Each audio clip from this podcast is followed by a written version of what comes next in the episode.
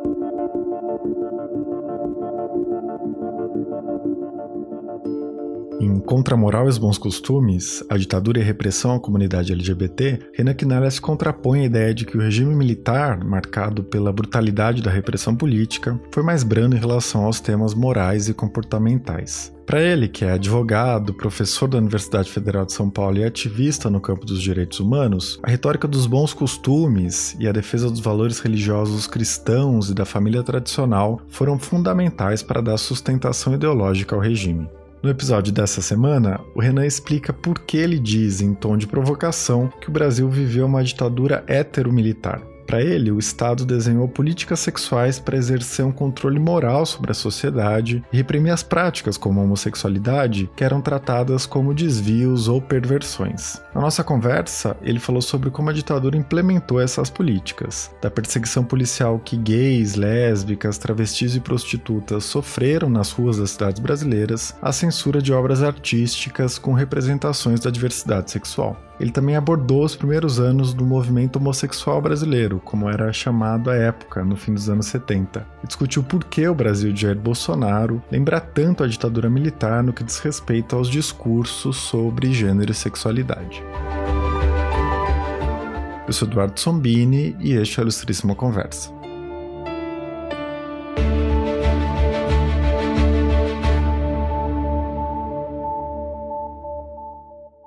Renan, você escreve na introdução que sempre houve muito mais interesse em olhar para a repressão do regime militar na arena da política mais dura, digamos, né? Por exemplo, o combate à luta armada, a perseguição de opositores do regime, o sufocamento de partidos políticos, e muito menos em temas comportamentais, de gênero e de sexualidade, que é justamente o terreno do seu livro. O que emerge de novo ao analisar a violação de direitos humanos durante a ditadura a partir desse ponto de vista? Eu acho, Eduardo, que tem uma série de dimensões que se tornam mais visíveis do alcance e do sentido da repressão que foi instaurada a partir do golpe de 64. Porque é um golpe que, em primeiro lugar, né, ele é caracterizado sempre como um golpe militar. Muitas pessoas na historiografia, no debate público, têm utilizado já há algum tempo um golpe civil-militar para justamente chamar a atenção do componente de apoio na sociedade, né, de uma série de estratos da sociedade que sustentaram esse golpe, essa ruptura mas em geral se invisibiliza, não se fala dessa dimensão moral e que é profundamente política. É preciso destacar isso. Né? Talvez seja uma das dimensões mais políticas desse regime instaurado em 1964, e acho que no livro é isso que eu tento iluminar essa discussão, é justamente a maneira como esse regime instaurado em 64 concebeu uma série de políticas eh, sexuais, é uma série de operações que passam pelos vários níveis de funcionamento do Estado ditatorial no Brasil. Né? Né, dos sistemas de informação, das polícias políticas, do serviço de censura e diversões públicas, todas essas frentes, digamos, ou esses vértices do, do aparato repressivo que foi estruturado desde 64 e que se intensifica a partir de 68, de alguma maneira tinha ali já uma visão conservadora de um tipo ideal de cidadão, né, de uma certa família patriarcal heteronormativa, de relações de gênero também tradicionais. Então eu acho que quando a gente olha para essa dimensão,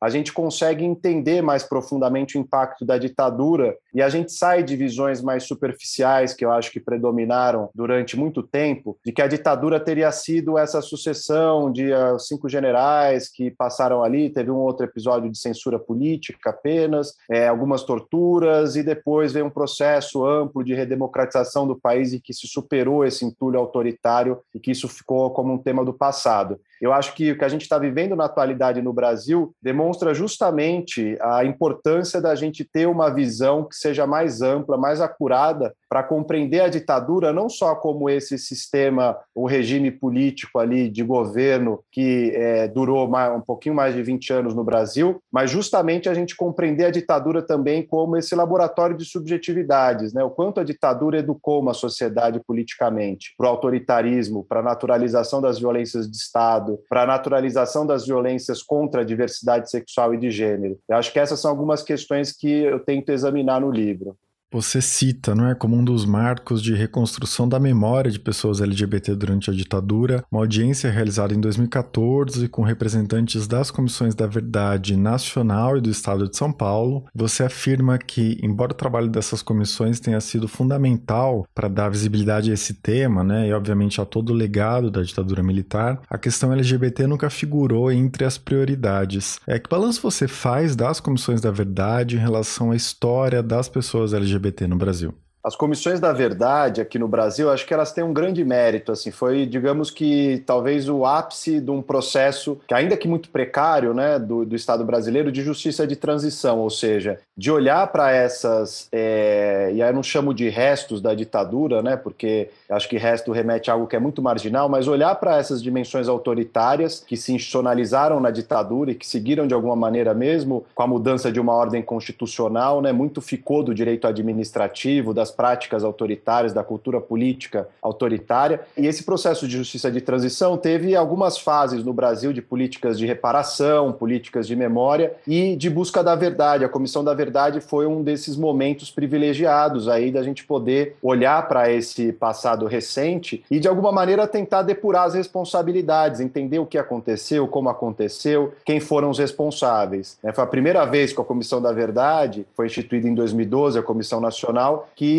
o Estado brasileiro passou a reconhecer a responsabilidade individual de agentes públicos. Né? Isso tinha acontecido só em ações cíveis que estavam tramitando no judiciário, mas muito uh, rarefeitas, e a Comissão da Verdade faz isso. A Comissão da Verdade também, eu acho que abriu e ampliou o debate público de uma maneira muito significativa em torno da, do legado da ditadura. Então, pela primeira vez na história do Brasil pós-88, a gente teve tanto espaço de mídia, de discussões acadêmicas, inclusive, sobre as questões questões da ditadura no Brasil. As comissões da verdade, eu acho que ajudaram num processo de educação em direitos humanos, de educação para a democracia. E tem uma outra dimensão que eu também considero um mérito importante, que é justamente a Comissão da Verdade ter oficializado a partir do, de uma escrita né, oficial aí da história brasileira, porque ela foi incumbida disso pela lei que a criou, justamente de abrir outros olhares possíveis e outras, outros recortes para se olhar para a ditadura. Então, a questão indígena, que a avançou de uma maneira significativa, a questão LGBT, a questão camponesa, que eram dimensões pouco trabalhadas quando a gente falava de ditadura no Brasil. A gente tinha um foco muito nas vítimas, digamos, dos centros urbanos, né, militantes de movimento estudantil, movimento sindical, né, pessoas que reproduziam mais um padrão de um certo militante que em geral era um homem branco, heterossexual, cisgênero, assim por diante. Então eu acho que a comissão teve esse grande mérito de abrir essas possibilidades. Não foi algo fácil, aí eu falo como alguém que também teve envolvido internamente, trabalhando na comissão aqui de São Paulo, sendo consultor da Comissão Nacional da Verdade e, ao mesmo tempo, articulando junto com o ativismo LGBT para a gente conseguir inscrever a história e o capítulo específico da população LGBT no relatório final. E não foi um processo fácil, havia muita recusa, rejeição, ceticismo ali de, de incluir isso, por que incluir, ou seja, era um debate bastante delicado dentro do âmbito da própria Comissão Nacional da Verdade, mas no final se conseguiu. Né? Acho que foi uma grande vitória. O, relatório é um documento histórico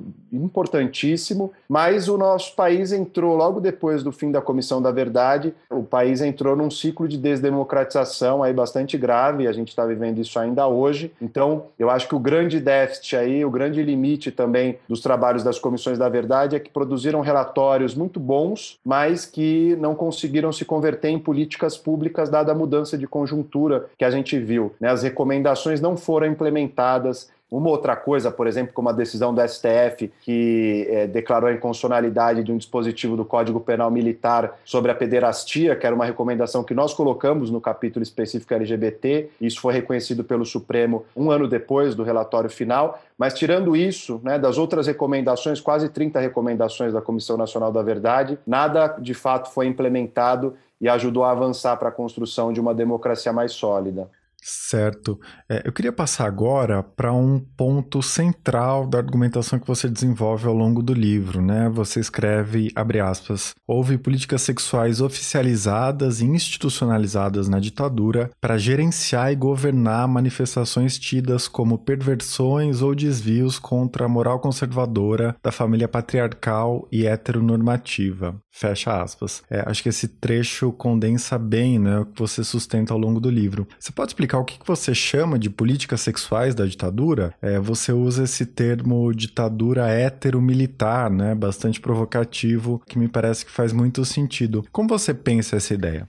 Sim, esse termo vem mais como uma provocação ali para desestabilizar o tipo de classificação que a gente geralmente faz em relação à ditadura. Né? Porque há esse debate entre ditadura militar, ditadura civil-militar, e aí eu quis incluir essa ideia da heterossexualidade enquanto algo central também desse regime político. E acho que procede, né? A partir da análise dos documentos todos que eu trago no livro, né? De tudo que eu fui encontrando ao longo desses anos nessa garimpagem de arquivos oficiais, de arquivos privados de imprensa da época, enfim, de relatos de pessoas também. Acho que todo esse material empírico ele possibilita, né, sustentar essa interpretação, que eu acho que é a tese principal do livro, de que a ditadura de fato teve um conjunto coerente de intervenções e de omissões que podem ser chamadas aí de políticas sexuais com uma determinada finalidade de preservar uma moral conservadora, uma moral religiosa, sobretudo católica, né, muito influente ainda hoje no Brasil, mas ainda naquela época. Então, eu chamo de políticas sexuais esse conjunto de um emaranhado de normas, de atos administrativos, de decisões, de operações policiais, de episódios de censura, de perseguições as mais diversas, que foram todas convergindo num processo, e aí eu tento mostrar também certas nuances, porque não era um Estado homogêneo, unitário, a gente às vezes idealiza a ditadura, um regime assim, como um Estado único. Eu mostro que havia disputas também entre órgãos em relação a concepções de moralidade, de sexualidade ideal e etc. Mas apesar dessas nuances, eu busco ali demonstrar, né, a partir desse material que eu vou analisando, como que havia um certo sentido coerente que a ditadura imprimia nessas intervenções nos seus agentes públicos, nos órgãos oficiais, para de alguma maneira, enquadrar as sexualidades que eram classificadas como dissidentes ou desviantes. Então, eu acho que essa ideia de política sexual, ela justamente é interessante porque é um conceito que remete de um modo mais amplo, não só a interdito, a proibição, aquilo que a ditadura proibiu, deixou de circular, né? não só pela negativa, mas também permite compreender como a ditadura fez circular certos discursos tidos como positivos, aceitáveis em torno da sexualidade, dos comportamentos de gênero. Então, acho que a política sexual permite sair de uma dimensão mais negativa da atuação do poder, né? e aí minha influência direta é o filósofo francês Michel Foucault, quando no Histórias da Sexualidade ele busca justamente ter uma dimensão mais ampla da relação do poder no campo da sexualidade, para além da proibição só, da perseguição. Então, busco mostrar como a ditadura também, de várias maneiras, fez circular discursos considerados de uma sexualidade saudável, ideal, moralmente aceita naquele momento histórico. Michael. Com certeza. É, em relação aos discursos da ditadura militar sobre o que você chama de sexualidades dissidentes, você aponta uma diferença fundamental em relação a outros grupos que também eram considerados subversivos pelo regime militar, não é? Já que a ditadura não buscava o extermínio físico dos homossexuais, como aconteceu com os integrantes da luta armada, por exemplo, mas tentava reforçar a estigmatização e é, deixá-los à margem da sociedade, né? A ideia de mantê-los em guetos ou no armário. É uma expressão disso, é intensa perseguição perseguição policial, não é? Que gays, travestis e prostitutas sofreram no centro de São Paulo na virada dos anos 70 para os 80 com os chamados rondões. O que para você essa ação da polícia mostra da situação das pessoas LGBT naquela época? Sim, acho que essa é uma marca, digamos, das mais visíveis dessa violência de Estado, né, em relação à população LGBT. E é uma, um tipo de violência que já se identifica em um período um pouco anterior até ao golpe de 64, né, algumas operações policiais, justamente em regiões que são guetificadas, né, os guetos LGBTs, aqueles pedaços da cidade, em geral, dos centros urbanos ali, em que havia um pouco mais de liberdade, pedaços que eram menos frequentados pela família tradicional brasileira brasileira, né, regiões tidas como degradadas das áreas centrais e que proliferavam bares, boates, né, lugares de sociabilidade, de pegação dessa população LGBT. Justamente nesses territórios tem uma gestão da violência de Estado aí muito presente, desde o começo desses territórios que vão se intensificando nas grandes cidades, já a partir dos anos 40, 50, junto a um processo de urbanização, né, que marca o crescimento aí da, das cidades brasileiras, pelo menos das capitais. Então, acho que isso já vinha acontecendo e o que se nota, né, a partir das documentações todas, dos relatos, é uma intensificação muito grande e uma institucionalização também muito grande que muda de escala esse processo. Então essas operações policiais, elas passam a ter uma certa constância bastante significativa e também o grau de intervenção é muito maior, né? Reportagens, por exemplo, da Folha de São Paulo dessa época em 1980, abril de 80, mostram que o delegado José Wilson Riquetti comandava o terceiro distrito de polícia ali da Rua Aurora, no coração da região conhecida como Boca do Lixo. Ele chegava a prender por fim de semana, né, a cada dia no fim de semana, de 300 a 500 pessoas por noite. Né? Então é uma quantidade muito grande de centenas de pessoas que numa única noite eram detidas, levadas, detidas arbitrariamente, né, porque não havia respaldo para essas prisões, eram torturadas, ficavam presas dias ali sem nenhum tipo de acusação formal, acesso a advogado, direito de defesa e assim por diante. Eram extorquidas em geral, sobretudo as prostitutas que estavam com algum dinheiro ali e tal, tinham que pagar para sair, senão não saíam. Enfim, uma série de violações que eram praticadas. Então eu acho que isso que eu chamo de um certo circuito contravencional, circuito moral aí da repressão para diferenciar do que seria o circuito político tradicional né, das prisões com torturas, desaparecimentos forçados ou execuções sumárias, enfim, de militantes da luta armada, né, é, eu acho que esse circuito contravencional ele teve um, um, respaldo muito grande, sobretudo porque no fim da década de 70 você já tem a derrota da luta armada, né? A ditadura já tinha exterminado todos esses grupos com muita violência, e aí você tem todo um gigante aparato repressivo, muitos agentes públicos, né, viaturas que estavam ali tendo uma outra destinação e que era justamente essa higienização, entre aspas, moral da cidade. E eu acho que isso marca muito a experiência das pessoas LGBTs. A ditadura ajuda a promover essa clivagem de classe também dentro da comunidade, porque é evidente que enquanto está acontecendo isso nas regiões pobres da cidade, dos pontos de prostituição, das áreas mais degradadas, entre aspas, ao mesmo tempo você tem o crescimento na boca do luxo aqui em São Paulo, né, em contraposição à boca do lixo, que já era uma região de uma classe média LGBT, classe média alta, e que aí já tinha boates fechadas que também estavam cada vez mais se consolidando, abrindo esses espaços, sendo mais frequentadas, e aí com uma certa relativa tranquilidade, não absoluta, mas muito maior do que era a população LGBT mais pobre, que estava nesses espaços na rua, expostas às, às violências da polícia de um modo mais direto. Então, acho que também tem essa dimensão de uma ditadura que se abate de modos diferentes, a depender aí de um olhar interseccional na comunidade LGBT, de classe, de raça, de território, assim por diante. Renan, o livro tem um capítulo interessantíssimo sobre o nascimento do movimento homossexual brasileiro no fim dos anos 70, né? Você aponta já nessa primeira onda do ativismo LGBT algumas disputas que permanecem até hoje, né? Que ainda tem muita atualidade. Eu queria que você contasse um pouco o nascimento do Somos, né? Esse primeiro movimento homossexual e explicasse como se desenrolou a tensão, né? Entre uma posição mais autonomista, cética em relação a qualquer tipo de aliança com partidos ou outros movimentos sociais e outra que defendia a participação do ativismo gay em uma luta maior, não é que abarcasse o combate a outros tipos de opressão, como o machismo, racismo, a exploração capitalista, etc. Mais interseccional, né, como você mencionou agora. É, como essa disputa entre essas duas posições diferentes moldou essa primeira experiência de ativismo LGBT? A gente tem um ativismo LGBT até anterior ali, umas primeiras mobilizações, associações, mas que não constituem de fato um movimento social organizado. Então, eu dato aí no livro como 78, né, como um marco de organização de um movimento social LGBT no Brasil. É evidente que, fazendo essa ressalva de que antes houve certos tipos de ativismos mais individuais, mais coletivos, de associativismos, mas que não era exatamente um movimento social organizado, como define a sociologia política, enfim enfim, mais tradicional. Então é 78 que é esse marco do Grupo Somos, né? Começa como núcleo de ação pelos direitos dos homossexuais, num momento de liberalização da ditadura, e logo vai vir a se chamar Somos em homenagem à publicação da Frente de Liberação Homossexual da Argentina, que tinha uma publicação com esse nome Somos. E esse grupo foi muito importante porque muitas iniciativas de aglutinação já estavam acontecendo, né? Você tinha aí uma noite LGBT que estava pulsando, era um período de milagre econômico nos anos 70 ainda no Brasil, então estava começando a concentrar mais gente nas grandes cidades, nas cidades como Rio de Janeiro, São Paulo, você já tinha claramente regiões, territórios né, dessa população LGBT ali, pontos né, de interação, de sociabilidade que estavam se afirmando cada vez mais. Então você já tinha publicações também, ou seja, uma esfera pública aí de jornais, veículos de comunicação, pequenos panfletos que circulavam e que aumentavam a densidade né, das relações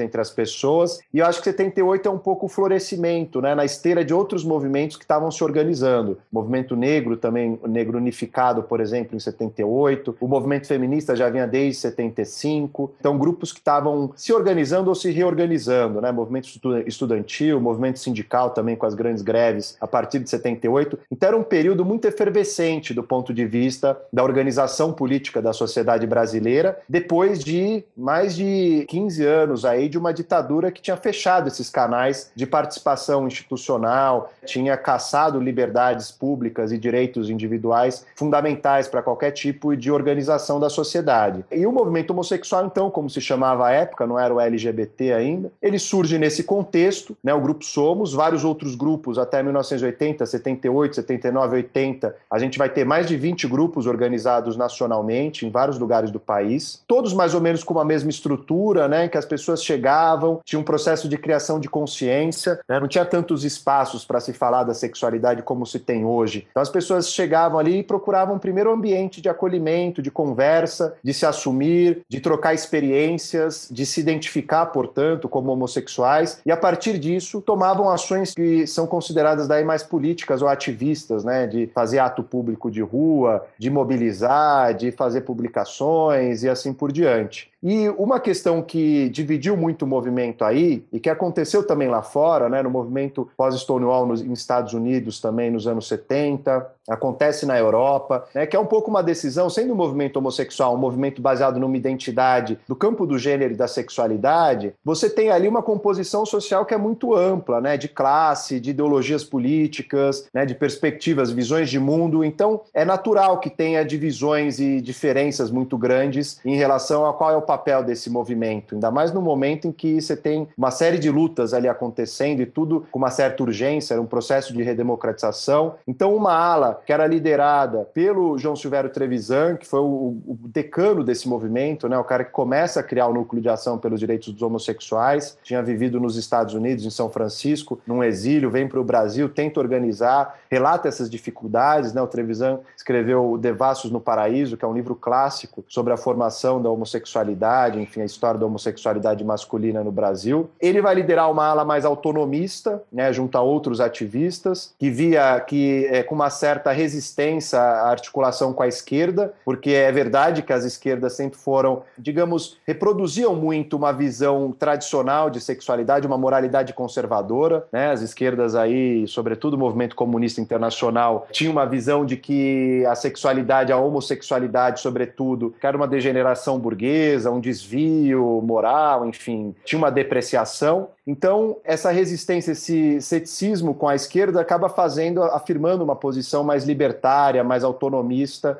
é, um pouco, digamos, anarquista até, do ponto de vista da filiação com o movimento da contracultura, da geração beatnik nos Estados Unidos, etc., que vai se expressar por essa liderança do Trevisan. E, de outro lado, James Green, que também é um outro intérprete importante do movimento homossexual no Brasil, da história LGBT no Brasil, e que já era um militante da convergência socialista um grupo trotskista que atuava ali, que vai desembocar na criação do PT, também do Partido dos Trabalhadores, e o James Green defendendo, junto a outros ativistas também, uma posição de maiores alianças. Né? E, por exemplo, no 1 de maio de 80, o James Green vai defender, junto a um grupo de homossexuais que acabam indo para lá, né, uma ida ao 1 de maio na Vila Euclides, quando o Sindicato dos Metalúrgicos estava sob intervenção. A televisão vai propor um piquenique para contrapor como algo diferente ali, demarcar uma autonomia desse movimento movimento homossexual. Então, essa é uma tensão que permanece no movimento, né? não se resolveu. É, acho que tem bons argumentos aí de ambas partes né, nas disputas históricas. Eu acho que tem prevalecido hoje uma visão mais interseccional, de compreender a importância de cruzamento dessas lutas, né? mas talvez naquele momento fosse importante também pensar de uma maneira mais específica nas bandeiras né, do movimento homossexual, porque era o começo de um processo de constituição de um movimento. Então era importante também ter uma agenda mais clara, uma identidade mais consolidada, até para pensar essas trocas e essas interseccionalidades. Né? Então eu acho que essa é uma, uma tensão que permanece ainda no movimento e, e é uma coisa que não se resolve, porque eu acho que faz parte um pouco pensar né,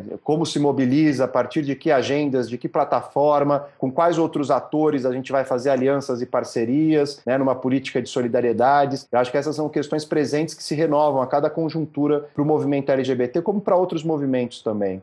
E mesmo porque naquele momento, né, em razão dessa carga que a homossexualidade tinha, as hierarquias e as desigualdades no campo progressista eram muito diferentes do que é hoje, né? É, então tem uma frase que você reproduz que eu achei genial, né, de um participante da Semana das Minorias da USP em 79, né? Ele diz: o problema de qualquer revolução é saber quem vai lavar a louça depois, né? É, enfatizando essa simetria entre os vários grupos na esquerda. É, eu queria te perguntar como você vê a evolução dessa questão de lá para cá, não é? Você está dizendo que prevalece essa posição mais interseccional, mas que isso não se resolveu ainda. Como você enxerga as desigualdades no campo progressista pensando na questão LGBT hoje? Eu acho que a gente avançou muito, Eduardo. Eu acho que assim é evidente que tem setores ainda bastante é, renitentes que, que se recusam a reconhecer a importância efetiva né, da pauta LGBT, das questões de gênero, assim como das questões raciais no Brasil. Eu acho que ainda há uma resistência de setores politicamente organizados, tanto à direita como à esquerda, de reconhecer a importância disso. Eu acho que prova né, do que eu estou falando é a subrepresentação desses grupos na política brasileira institucional. Né? Olha para a Câmara, para o Senado, olha para as assembleias legislativas e câmaras municipais, que a gente vai ver que não tem um compromisso claro nem do sistema partidário, nem do sistema eleitoral e, portanto, dos políticos de modo geral com essas agendas. Agora, eu acho que a gente avançou de modo muito significativo e a gente tem que fazer justiça também aos esforços e aos avanços que foram obtidos. A gente tem setoriais dos partidos políticos hoje em dia tratando da questão LGBT. O primeiro deles, inclusive, foi do PT, graças a esse trabalho que tinha lá da Convergência Socialista que já tinha uma facção homossexual que, é, a meu ver, ali, pelo que eu vejo né, e conheço, é o primeiro agrupamento LGBT dentro de um partido político na América Latina. Né? Foi a facção homossexual da Convergência Socialista que atuou nesse momento aí é, é, dentro do grupo Somos. Então, eu acho que isso é muito importante que se reconheça, né? O esforço desses militantes pioneiros também em tentar estabelecer essas pontes, em criar esses diálogos para aprofundar não só um projeto político de esquerda, né, ali, mas para poder disputar mesmo no campo dessas esquerdas, né? Sabendo que uma visão hegemônica reproduzia ainda uma, uma certa moralidade conservadora, né? Mas foi buscando esse espaço, tensionando essas concepções, né? E provocando mudanças que eu acho que são significativas, né? Eu acho que é preciso que se faça justiça que se as esquerdas, de modo geral, sempre foram muito tradicionalistas e moralistas, ao mesmo tempo é no campo das esquerdas também, não digo só no Brasil não, isso também lá fora, desde a Alemanha na, na República de de Weimar, na Inglaterra com trabalhismo também, tradicionalmente no fim do 19 começo do 20, né, em Stonewall também, nas associações nos Estados Unidos com a esquerda norte-americana, ou seja, em vários momentos as esquerdas foram os primeiros setores a se abrirem para essas pressões e para essas demandas e tentar reformular algo dos seus programas. Então eu acho que isso é importante que seja reconhecido de um ponto de vista de uma justiça histórica. Agora, é evidente que tem muito a caminhar. A gente tem aí parlamentares trans hoje, né, sobretudo ligadas a partidos de esquerda, o que não é um acaso, que eu acho que mostram esses avanços, né? acho que mostram uma importância aí de uma diversificação da política, de representatividade. Eu acho que a gente tem programas eleitorais que trazem cada vez mais elementos para políticas públicas LGBTs, e eu acho que isso é muito significativo. Acho que a gente tem avanços em várias esferas né, da, da nossa sociedade nesse sentido. Mas eu acho que ainda há uma caminhada a ser feita. Né? Eu acho que tem uma nova geração muito mais interseccional profissional também, né, que vai chegando agora à adolescência, à vida adulta, que já tem muito mais referências do que não só a geração da ditadura tinha, né, mas a minha própria geração, que estou com 35 anos, que não tinha possibilidade de leitura de material. Hoje em dia você tem infinidade de coisas aí, desde podcasts, de materiais produzidos na internet, de canais de YouTube, de publicações, né, de informação circulando sobre tudo isso, que eu acho que mostra um amadurecimento, um avanço importante, apesar desse momento bastante grave que a gente está vivendo também de ataques à liberdade sexual e de gênero no Brasil.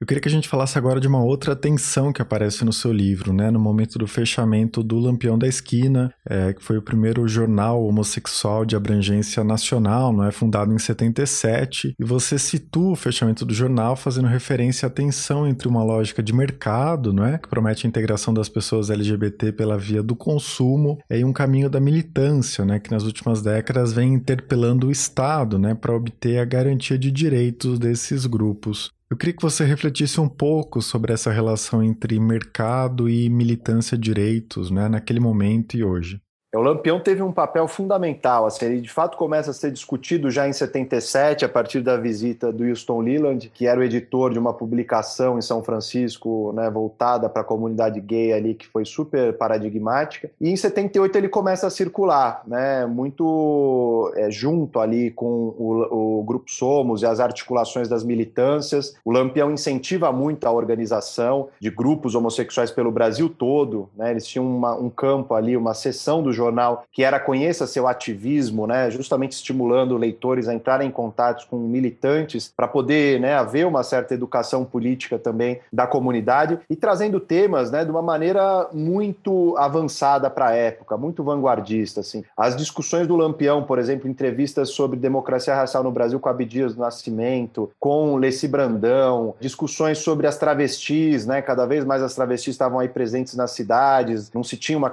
uma identidade travesti travesti tão estabilizada, tão diferenciada da homossexualidade, o Lampião ajuda né, a, levar essa discussão adiante. Questões sobre Cuba, né, internacionais, perseguições a LGBTs em outros países, o Lampião reverberava, trazia as discussões para cá, ou seja, era de fato uma produção de conhecimento e uma circulação de, de conhecimento de altíssima qualidade do ponto de vista literário, político, que o Lampião trazia. E ali, evidente que também, né, por engajar várias pessoas, né, tinha um conselho editorial ali de mais de 10 pessoas, é, mais outras tantas que circulavam e contribuíam, e figuras públicas importantes, intelectuais importantes da cena cultural brasileira já desde aquela época, é evidente que também se manifestavam ali visões diferentes, sobretudo num momento de grandes transformações da sociedade brasileira, né, da redemocratização, mas transformações também no âmbito cultural. E o Lampião, de alguma maneira, tinha um vínculo ali congênito com o ativismo a partir do momento em que um grupo dentro do jornal, né, sobretudo liderado pelo Agnaldo Silva, que era o editor principal lá no Rio de Janeiro, começa a querer levar o jornal mais para uma dimensão da comunicação, né, mais apelativa do ponto de vista de conseguir mais público, inclusive por conta das questões econômicas aí, né? Já era o fim do milagre econômico, você já tinha uma crise mais marcada, né? E a publicação já enfrentava certas dificuldades financeiras, nunca foi tão folgada assim a produção editorial, né? Havia perseguição perseguição, inclusive, é, da ditadura, tanto de um ponto de vista contábil, fiscal, com a tentativa de fechar o jornal, quanto uma perseguição também de retirar o jornal de circulação, enfim. Você tem aí uma série de dificuldades que o jornal vai encontrando, e uma das soluções que se apresentam é justamente essa de aproveitar, digamos, a ampliação da esfera pública que está acontecendo naquele momento para ter uma publicação de maior consumo, né? Não só quem quer algo ativista, aqueles textos longos que tinha o Lampião, porque o Lampião de fato era um jornal de formato tabloide, né, bastante carregado de texto, de leitura. Então se começa a colocar mais imagens ali de seminus masculinos, de questões mais de um colunismo social, de fofocas dessa comunidade que já está se constituindo, das baladas, etc. E isso gera reações, né? O Trevisan, que era o editor aqui em São Paulo, né, do jornal, já começa a tensionar e não gostar desse caminho, então as, as divisões também vão se aprofundando e que eu acho que expressam também tensões que vivem hoje na comunidade, no movimento LGBT, que é justamente essa dos limites de uma integração pelo mercado aí, né? Até que ponto vale a pena abrir mão do discurso militante, de uma postura mais tradicional de ação política, para conseguir se inserir num campo da publicidade, do mercado, das empresas, enfim, com esses discursos de diversidade e inclusão. Porque, sem dúvida nenhuma, que o mercado foi um vetor também de visibilidade para a população LGBT. Né? Ou seja, nos anos 90, quando vem essa onda do GLS, né, de gays, lésbicas,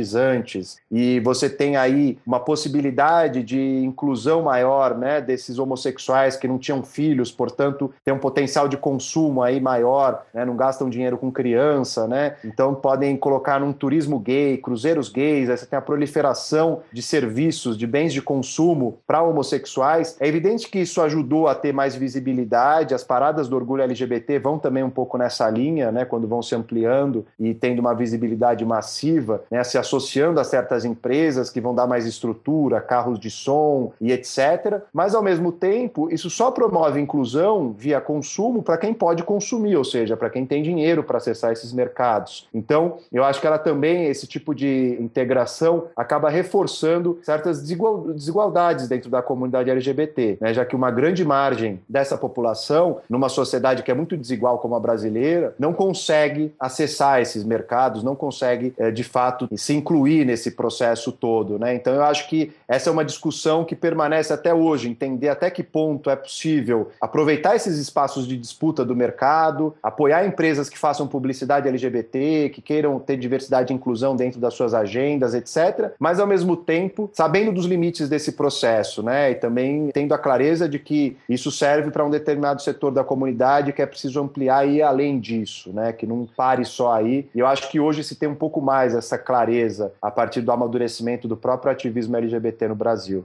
Renan, você também se dedica no livro à censura, né, que é talvez o braço mais conhecido da repressão da ditadura no campo da cultura e da moral. É, e sempre que se fala em censura, você escreve isso, inclusive, né, vem logo à cabeça aquela ideia de que os censores não tinham inteligência, né, eram uns burocratas ignorantes, uns reacionários que não entendiam nada de arte, inclusive muitas vezes eram passados para trás pelos artistas. Você mostra algumas situações que beiram patético, não é? Mas por outro lado, você prefere ressaltar que havia um método no trabalho dos censores, né? Não era só um circo de absurdos aleatórios, mas que a ditadura tinha algumas diretrizes e regras ainda que vagas. É, eu sei que esse é um campo vastíssimo, né? Esse capítulo tem 100 páginas, mais ou menos, é, mas tem algum caso que você encontrou na sua pesquisa, né? Em toda essa documentação que você revirou, que mais te chamou a atenção de censura de obras que tratam de homossexualidade, que mostram um pouco a lógica da censura na ditadura? Sim, esse é um dos capítulos, digamos, mais longos do livro ali, porque a censura é, é, tem muito material interessante para análise né, desse período e da censura moral, porque geralmente a gente fala mais da censura de um ponto de vista político, né, a censura que estava nas grandes redações de jornal, mas a gente teve uma censura moral também muito significativa, né, de obras de arte em todas as linguagens, da música, televisão, é, literatura, teatro, enfim, que foram censuradas justamente porque afrontavam aí a moral e os bons costumes. E aí o que eu tento mostrar é que tem vários níveis, né, dessa intervenção, porque vai desde essas legislações, eu faço um histórico dessas leis também, que são tanto vagas, elásticas, né, para se poder é, alcançar situações as mais diversas, mas também os censores, né, e eu mostro como havia até essa carreira pública ali com concursos de seleção e recrutamento de censores no Estado brasileiro, para poder, a partir das suas próprias concepções pessoais,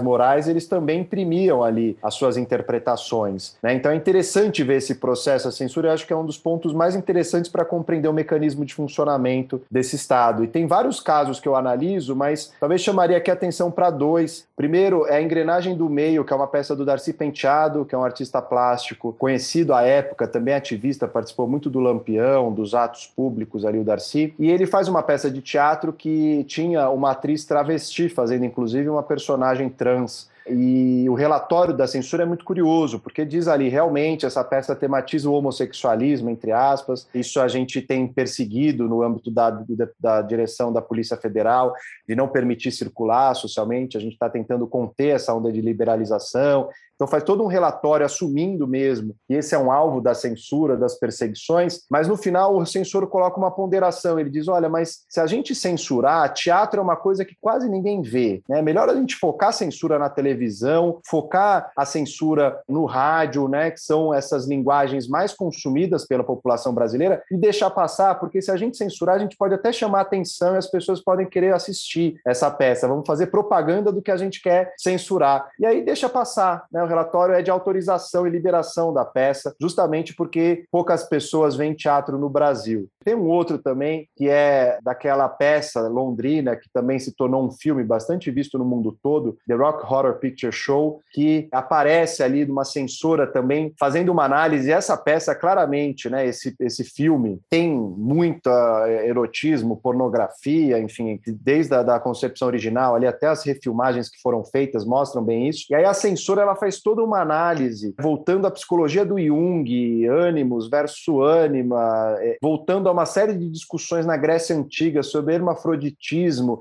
né, um tratado ela faz ali, para no fundo dizer: não, veja, esse personagem não é um terráqueo travesti, não é uma travesti do nosso mundo, é uma personagem mítica que foi criada, inspirada na Grécia Antiga e que não representa homossexualidade, podemos ficar tranquilo. Né? Então, é, vamos só a, dar uma recomendação de abstenção de carícias prolongadas, de coisas mais explícitas e deixa passar. Ou seja, havia uma, uma, um modo de funcionamento aí, né, uma linha geral moralista, que era de perseguição, né, e não permitir circular e representar essas sexualidades dissidentes de modo tão explícito, mas ao mesmo tempo tinha essa capacidade de agência dos sensores aí, que é algo também muito curioso, né, do modo como funcionava esse aparato, né, porque a gente às vezes acha que o aparato repressivo é um ente, mas no fundo tem um monte de ser humano operando aquilo ali também e colocando suas visões, suas impressões e sua moral quando conjuga essas legislações aos casos concretos. Bom, e quando a gente lê esse capítulo sobre a censura, é impossível não pensar no que tem acontecido no Brasil nos últimos anos, principalmente depois que o Bolsonaro assumiu a presidência, né? É, e tem duas coisas que me chamaram a atenção. A primeira é essa preocupação tanto paranoica, né, com a formação sadia dos jovens naquela época. Então, ter contato na televisão com qualquer representação da homossexualidade ia corromper a juventude, né? É, isso aparece muito hoje também, com essa paranoia que cerca as discussões sobre gênero e sexualidade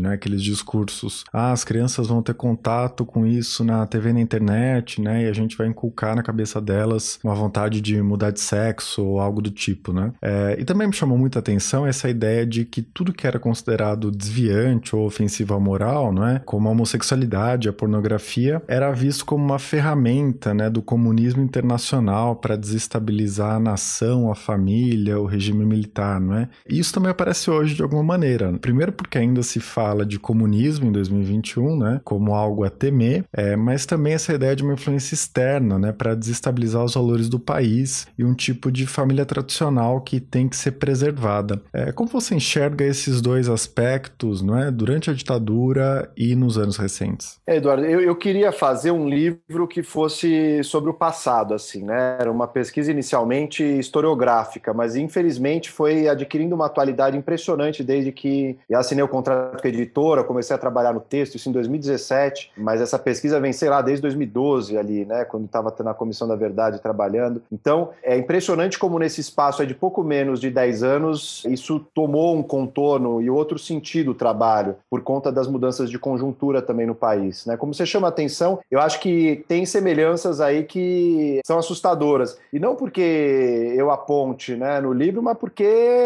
elas são atualizadas aí nos discursos, por exemplo, exemplo, presidenciais do Bolsonaro, né? Primeira declaração da ministra Damares é menino veste azul, menina veste cor-de-rosa. Bolsonaro tem uma infinidade de declarações também LGBTfóbicas, ao mesmo tempo em que exalta Carlos Alberto Brilhante Ustro, um torturador notório reconhecido pelo judiciário em três instâncias, ao mesmo tempo em que se pede a volta do AI-5, de intervenção militar, ou seja, um saudosismo da ditadura. Então, eu acho que, é, de alguma maneira, a conjuntura acabou confirmando aquilo que eu sustento no livro, né, do ponto de vista mais historiográfico, que é essa afinidade eletiva impressionante entre moralidade conservadora e autoritarismo político no Brasil, né, na análise da ditadura. Eu acho que isso fica muito evidente também hoje, tanto por uma, uma visão muito difundida no campo conservador, né, como você trouxe, de que é preciso proteger né, a formação da juventude sadia, digna, digna, de uma mocidade, né?